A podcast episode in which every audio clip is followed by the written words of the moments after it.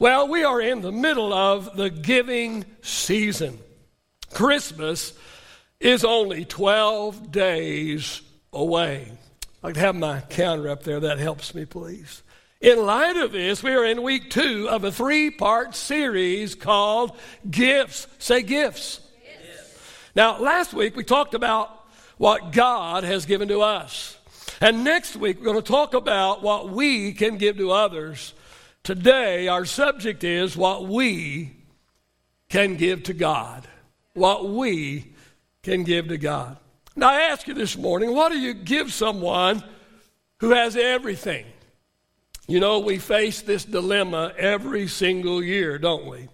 Because the reality is, most people already have everything they need. I know that's not true everywhere, but by and large, in America, most of us, and especially most of us that are here today and that are part of the Grace Place, most of us already have everything we need. Now, maybe not everything that we want, but we have basically everything that we need. Would you agree this morning?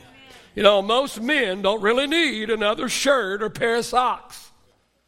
Um, most ladies don't need another blouse or purse or pair of shoes, and I don't expect to convince the ladies of that here this morning. What do you give someone who has everything? We're talking about what we can give to God, but the fact of the matter is, He has everything. He created everything and everything that we have, He gave to us. So, what can we give to God? Well, I want to share three things with you this morning. First of all, we can give Him our best. Amen?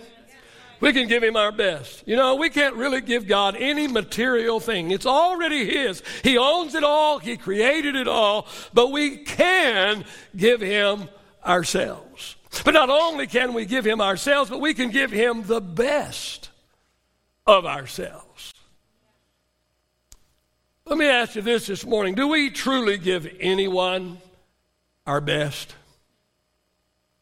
You know, I believe that we give bits and pieces of ourselves to our family, our friends, our employer, and maybe, maybe our church.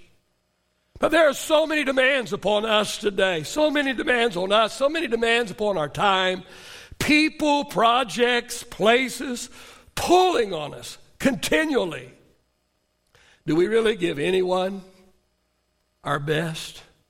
Or do we just give just enough to get by? Just enough to keep us employed? Just enough to keep us married? Just enough to keep our friendships? How much of ourselves do we give to God? Do we have a true relationship with Him, or do we just try and fit Him into our lives somewhere? What can we give to God? What can we give to the one that already has everything? We can give Him our best. 2 Timothy chapter number 2 and verse number 5 says, Do your best. Say, do your best it says, Do your best to present yourself to God as one approved, a worker who has no need to be ashamed. Two statements I want to make right here this morning. First of all, God desires our best. In Matthew chapter 22, Jesus is asked the question, Lord, Lord, which is the most important commandment? Out of all of the commandments, Lord, which is the most important? And what was Jesus' response? Well, we find his response in verse number 37. Jesus said, You must love the Lord your God. Watch this, watch this, with all of your heart, and with all of your soul, and with all of your mind. Notice the word all. Three times Jesus uses the word all. So God desires our best, He doesn't want a divided heart.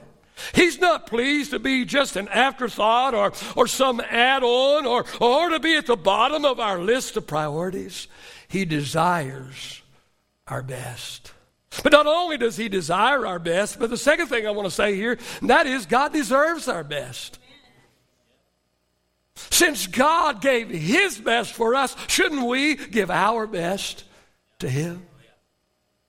In Matthew chapter 10, verses 37 through 39, Jesus not only says that he deserves our best, but he also says that he demands our best. Notice what Jesus says there. Let's read these verses. Jesus says, If you love your father or mother more than me, you're not worthy of me. Or he said, If you love your son or your daughter more than you love me, you are not worthy of me. He went on to say, If you refuse to take up your cross and follow me, you're not worthy of me. And he went on to say, If you cling to your life, you will lose it. But if you give up your life for me, you will find it. Wow, that's pretty strong. What can we give to God? Well, first of all, we can give to God our best. But not only can we give our best, but we also can give Him our rest. In Philippians chapter 4, verses 6 and 7, Paul writes, and he says, Be anxious for nothing. But in everything, say everything. Be anxious for nothing, Paul writes, but in everything, by prayer and supplication, with thanksgiving, let your requests be made known to God. And the peace of God, which surpasses all understanding, will guard your heart and your mind through Christ Jesus. So Paul writes here and he says, Be anxious for nothing. Or what he is saying is, don't worry about anything. What is Paul saying? He's saying, be at rest, be at peace. Be at rest, be at peace about, about what, Paul? About everything. Ah, but Paul, the, the virus, everything. But, but, but Paul, the pandemic, everything. But, but Paul, the new president, and all our new leadership in our country. Be anxious for nothing, but in, but in everything, in everything by prayer and supplication with thanksgiving. You know, you know, if we would pray more and protest less, if we would pray more and post on Facebook less, if we would pray more and promote our agenda less, if we would do these things, we just might sleep better at night. Oh, we might see our faith increase and our fear decrease. I want to share three things about anxiety this morning. First of all, anxiety reveals a lack of trust.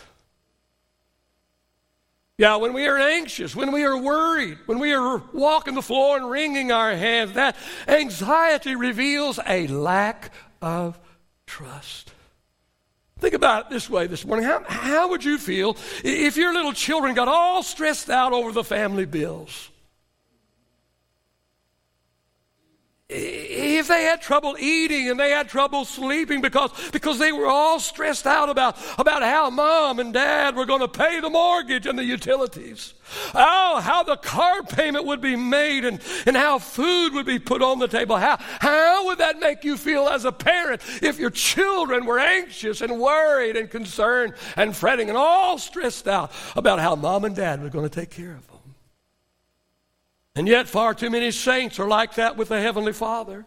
All stressed out about their lives, worried and anxious and stressed about everything. About everything. Guess what this says to God? It says, You can't be trusted. I said, when we are worried and anxious and stressed and, and fretting, we are, we are sending a message to God and we're saying to God, God, you can't be trusted. What are we saying when we're anxious? We're saying, we're saying everything is out of control, man. What are we saying when we're, when, when we're all stressed and anxious and worried? How, how we're saying to God, I can't depend on you. Anxiety reveals a lack of trust. When I ask you this morning, can God be trusted? Three people think you can. I, I, I want to ask you this morning, can God be trusted? He claims to be trustworthy. He claims to be in control. He claims to be our provider and our protector.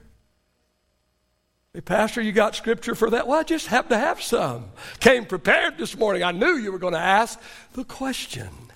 How about what Jesus said in Matthew chapter 6, verse 25 through 34? Jesus says, I say to you, do not worry about your life, what you will eat or what you will drink, nor about your body, what you'll put on. Is not life more than food and the body more than clothing? And look at the birds of the air, for they neither sow nor reap nor gather into barns, yet your heavenly Father feeds them. Are you not of more value than they? And which one of you, by worrying, can add one cubit to his stature? So why do you worry about clothing? Consider the lilies of the field, how they grow. They neither toil nor spin. And yet I say to you that even Solomon in all of his glory was not arrayed like one of them. Now, if God so clothes the grass of the field, which today is and tomorrow is thrown into the oven, will he not much more clothe you? Oh, you of little faith. Therefore, do not worry, saying, What shall we eat, or what shall we drink, or what shall we wear? All these things the Gentiles seek. Your heavenly Father knows that you need all these things. But seek first the kingdom of God and his righteousness, and all these things shall be added to you. Therefore, do not worry about tomorrow, for tomorrow will worry about its own things. Sufficient for the day is its own trouble. Let me give you three things about anxiety this morning. Three things about anxiety. First of all, I've already given you anxiety reveals a lack of trust. Second thing I want to say about anxiety is, and that is anxiety makes our load heavier. Hey, hey, the problem is heavy enough to carry. Why would we want to add weight by worrying about it? Proverbs 12 and 25 says, Worry weighs a person down. Proverbs 17 and 22 says, A broken spirit saps a person's strength. And we just read it. Jesus said in Matthew 6 and verse 34, He says, Do not worry about tomorrow. He said, Today's trouble is enough for today. I like what Pastor David Jeremiah says. He says, Worry doesn't rob today of its sorrows, it robs tomorrow of its strength. Anxiety makes our load heavier. Anxiety takes our problem and expands it. If, if the problem wasn't bad enough, if it wasn't heavy enough to carry, oh, oh, but anxiety takes it a step further. Anxiety takes our problem and expands it. Now we take our problem home with us. Our actions and our reactions become exaggerated and we, we explode on the very ones that we love the most. Anxiety expands our problem now. Now it starts to affect our health. Oh, high blood pressure, ulcers, migraines, heart attacks, mental issues. Anxiety expands our problem. It starts invading our homes and into our health, which trickle down to begin to affect our happiness. You know, we have today what we said yesterday we needed in order to be happy, but now we worry about losing it. Solomon wrote in Ecclesiastes chapter 2, verses 22 and 23, he says, So what do people get for all of their hard work and anxiety? Their days of labor are filled with pain and grief. Even at night, even at night, their minds cannot rest. I'm giving you three things about anxiety this morning. First of all, it reveals a lack of trust. Second of all, it makes our load heavier. Oh, Pastor, Pastor, do you have any hope for us? Can you help us overcome anxiety? No. I can't. Sorry. No, no, I can't, but I can point you in the right direction. The third thing I want to say about anxiety is this this morning that is, anxiety can be lifted off of us through prayer and praise. See, it's just, it's just really difficult to pray and worry at the same time. It's hard to praise and experience anxiety at the same time. Let me give you some scripture. 1 Peter chapter 5 and verse 7 says to cast all your care upon him, for he cares for you. So let me ask you this morning what are you doing with your cares? What are you doing about your anxiety? What are you doing about your worries? What are you doing about your stress? What are you doing? What are you doing? Worrying about them? Are you worrying about your cares? Are you worrying about your pro- what are you doing with your cares? What are you doing with, with, with the problems of life? Are you worrying about them? Are you trying to drink or smoke or dope them away? Is that what you're doing? What should we do with our cares? Cast them on the Lord. Give them to Him in prayer. Philippians chapter 4, verse 6 and 7. Don't worry about anything. Instead, pray about everything. Then, say then. Then you will experience God's peace, which exceeds anything you can understand. What should we do with our cares? First of all, we ought to pray. we should pray. Second thing we should do is praise. I love Isaiah 61 and 3. It says we can put on the garment of praise for the spirit of despair.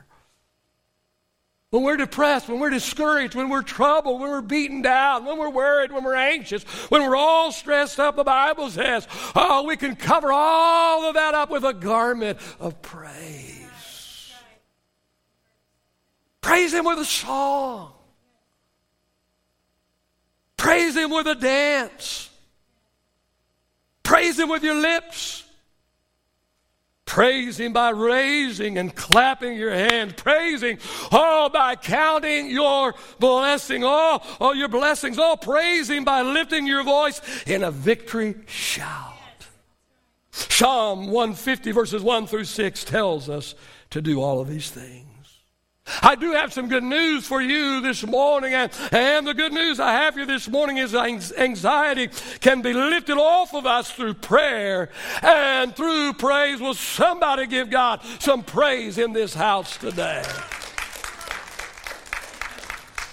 We're talking about what we can give to God. What do you give to God? He, he owns everything, He created everything. What can you give to somebody who already has it all, already owns it all, and actually created it all? And everything that we already have in our hands has already been given to us by Him.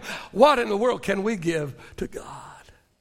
Well, first of all, we can give Him our best. Second of all, we can give Him our rest. And, and number three, we can give Him our zest. See, God is, is, is not only interested in what we do, but also in how we do what we do. Ecclesiastes chapter 9 and verse number 10 says, Whatever your hand finds to do, do it with all your might. Do it with all your might. Do it with, with all of your energy. Put everything you've got into it. Let me ask you this this morning. When is the last time you gave something your all? Remember how bad you wanted to get married? Remember how excited you were when you got engaged? Remember how bad you wanted the job or the position that you have right now? You know the one you complain about and bellyache about and gripe about and talk about and whine about? Remember how bad you wanted the job? Remember how bad you, oh, if I could just get that position, if I could only, oh, if they'd only appoint me, oh, if they'd only promote me to that, oh, if only I could get that job. Remember how you felt when you first got saved? Man, you couldn't wait to get to church. Man, rain didn't keep you out of church. Pandemic wouldn't keep you out of church, man. I mean, when you first got saved, you couldn't wait to get to church. And you volunteered for everything, man. I mean, you weren't qualified for anything, but you volunteered for everything. Let me ask you this morning what has happened to our excitement? What has happened to our enthusiasm? What, what has happened to our zest, our zest for pleasing God in every part of our life? To say three quick things about enthusiasm this morning. But before I say three things about enthusiasm, I want to first of all give you the true definition of the word enthusiasm, lest you just think I'm just hyping you up this morning or giving you some pep talk. The word enthusiasm is derived from two Greek words. You didn't know I was so deep, did you? The two Greek words are in and theos. In, theos. And the brain down here is shaking his head. He knows.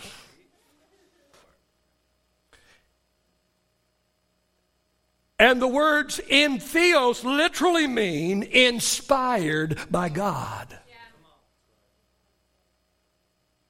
See, see, if we're living in the will of God and walking in the Spirit, then enthusiasm should be our constant companion.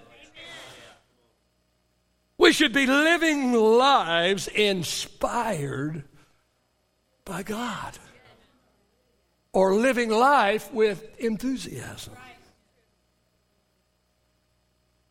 Now, listen to me for the next three to five minutes. It's the best part of the message.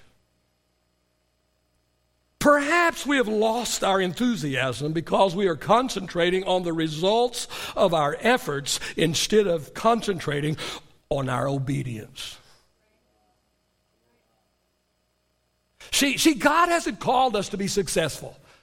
Oh, America will tell you, but, but listen, and the American gospel is that God's called everybody to be successful. And it's true to a point. But God hasn't necessarily called us to be successful, He has called us to be obedient.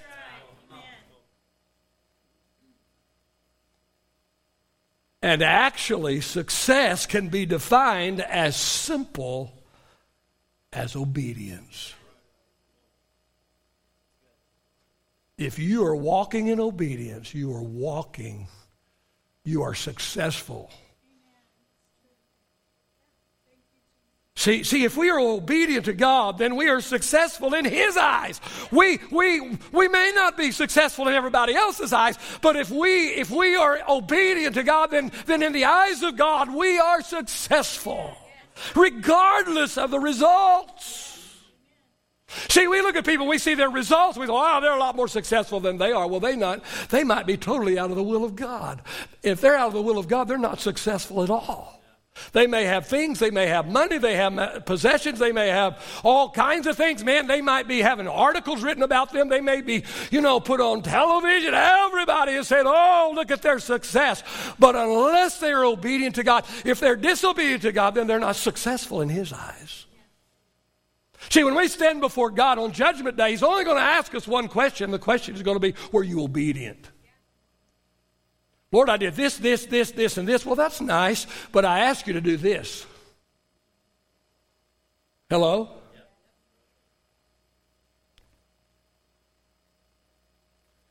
If we are obedient to God, then we are successful in His eyes, regardless of the results. Paul recognized this when he said in 1 Corinthians chapter 3 and verse number 6, he said, I planted. And he said, Apollos watered. He said, but it was God, say God. But it was God who gave the increase. See, see, the results is God's part. Our part is simply obedience. It's not my responsibility to grow this church. It's not my responsibility to have more this week than I had last Sunday. My responsibility is to obey God. My, my, my job is simply to be in obedience to God. The results is God's business. The results is God's part. Our part is obedience. Listen, listen, if we had a true understanding of this, it would be much easier to maintain enthusiasm in all we do. See, see, sometimes we are disappointed with the, with the results. And the reason why we are, we are disappointed in the results is because we are wanting to harvest. When perhaps God has us planting seeds. Perhaps God has us watering and cultivating seeds that have already been planted and we're all stressed and we're all anxious and we're all upset and we're all depressed and discouraged. We see other people doing more than we're doing and oh, we're not very happy. The problem is we're wanting to harvest, but maybe it's not harvest time. Planting is not any fun. Cultivating is not any fun. Watering is not any fun. The fun comes when you harvest. But hear me this morning whether we are called to plant or water or harvest, all three are equally important. How many know that somebody today is harvesting seeds that somebody else planted? Somebody will, will harvest tomorrow what somebody else is cultivating and watering today. Yeah, yeah, we're all upset because we're not seeing the harvest that we want to see, but it's not harvest time, it's planting time, or it's cultivating time, or it's watering time, and all three are equally important. Harvesting is just more fun. Listen, write this down this morning. Our obedience is our success. Our obedience is our success. Well, let me quickly make three statements about enthusiasm very quickly. First of all, enthusiasm is commanded. Romans 12 and 11 in the Amplified Version says, Never lag in zeal and in earnest endeavor. Be aglow and burning with the Spirit, serving the Lord. Enthusiasm is commanded, but here's what's so awesome about that, and that is enthusiasm is contagious. Like begets like. 2 Corinthians 8 and verse 16 says, Thank God. I love this verse. I love this verse. 2 Corinthians chapter 8, verse 16. Paul writes, and he says, Thank God. He has given Titus the same enthusiasm for you that I have. And verse number 22, he says, Another brother is also being sent. He is very eager, and he is even more enthusiastic because of his great confidence in you. Wow, enthusiasm is contagious. Did you, did you see what I just read? First of all, there was Paul, then there was Titus, and then there was an unnamed brother. Oh, oh let me ask you this this morning. What kind of a spirit are you spreading? Are you spreading a positive spirit or a negative one? Enthusiasm is contagious, but so is gloom and doom and pessimism. But not only is enthusiasm commanded and contagious, but enthusiasm is compensated. Somebody said attitude determines altitude. Let me ask you this this morning Who do you think gets promoted? The whiner and the complainer or the enthusiast? Let me ask you this this morning which marriage excels? The one where each partner takes the other for granted, or the one where each partner remains excited about the marriage. Max Lucado says the devil doesn't have to steal anything from you. All he has to do is get you to take it for granted. Did you hear about the man who didn't kiss his wife for 10 years, then shot a man who did? Some of you will get that about two weeks from next Thursday. enthusiasm is compensated. Enthusiasm can make up for a lot of deficiencies. Somebody said people are hired for what they can do, they're fired for who they are. Proverbs 15 and 15 says, For the despondent, every day brings trouble. For the happy heart, life is a continual feast. Enthusiasm is compensated. Let me ask you this morning how enthusiastic are you about the Lord? Are you still excited about Jesus? Are you still excited about His house? Are you still excited about His presence? Are you still excited about His Word? How ex- enthusiastic are you about the Lord? Oh, are you still excited about Him? The takeaway for the message this morning is simply this give God your best, serve Him with zest, and trust Him with all the rest. These are the gifts that we can give to God. Father, I love you this morning. Lord, I'm still excited about you and about your work, about your house, about your people, about your word, about the ministry, God. Thank you, Father. God, I just pray today, Lord, that your blessing, Lord, will continue to rest upon this house and upon this people today. Have your way in this service this morning and the rest of this service in Jesus' name.